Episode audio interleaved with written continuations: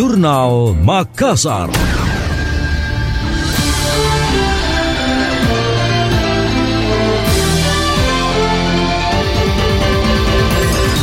Ketua Umum Dewan Masjid Indonesia DMI Yusuf Kala mengingatkan setiap partai untuk tidak memasang identitas maupun simbol politik di masjid. Hal itu disampaikan JK saat ditanya terkait beredarnya foto lambang partai umat yang diduga dikibarkan dalam masjid.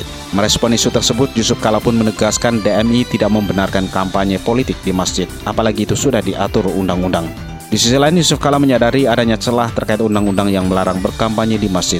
Pasalnya, secara material hukum hal itu belum berlaku karena belum masuk dalam tahapan kampanye. Kendati demikian, Yusuf Kala meminta kepada seluruh partai untuk patuh terhadap undang-undang.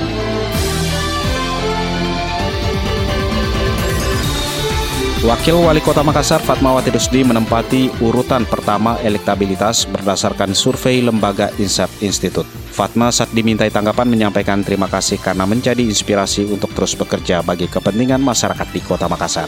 Berdasarkan hasil survei, tingkat popularitas tertinggi didapat oleh Fatmawati Rusdi yakni sebesar 74,67 persen. Kemudian disusul Munafri Arifudin dengan nilai 72,67 persen.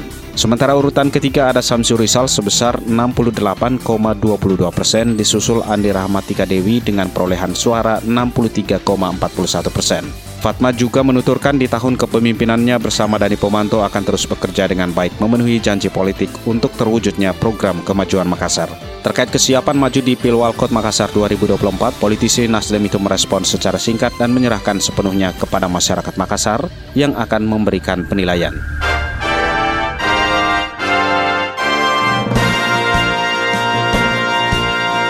Demikian tadi, Jurnal Makassar.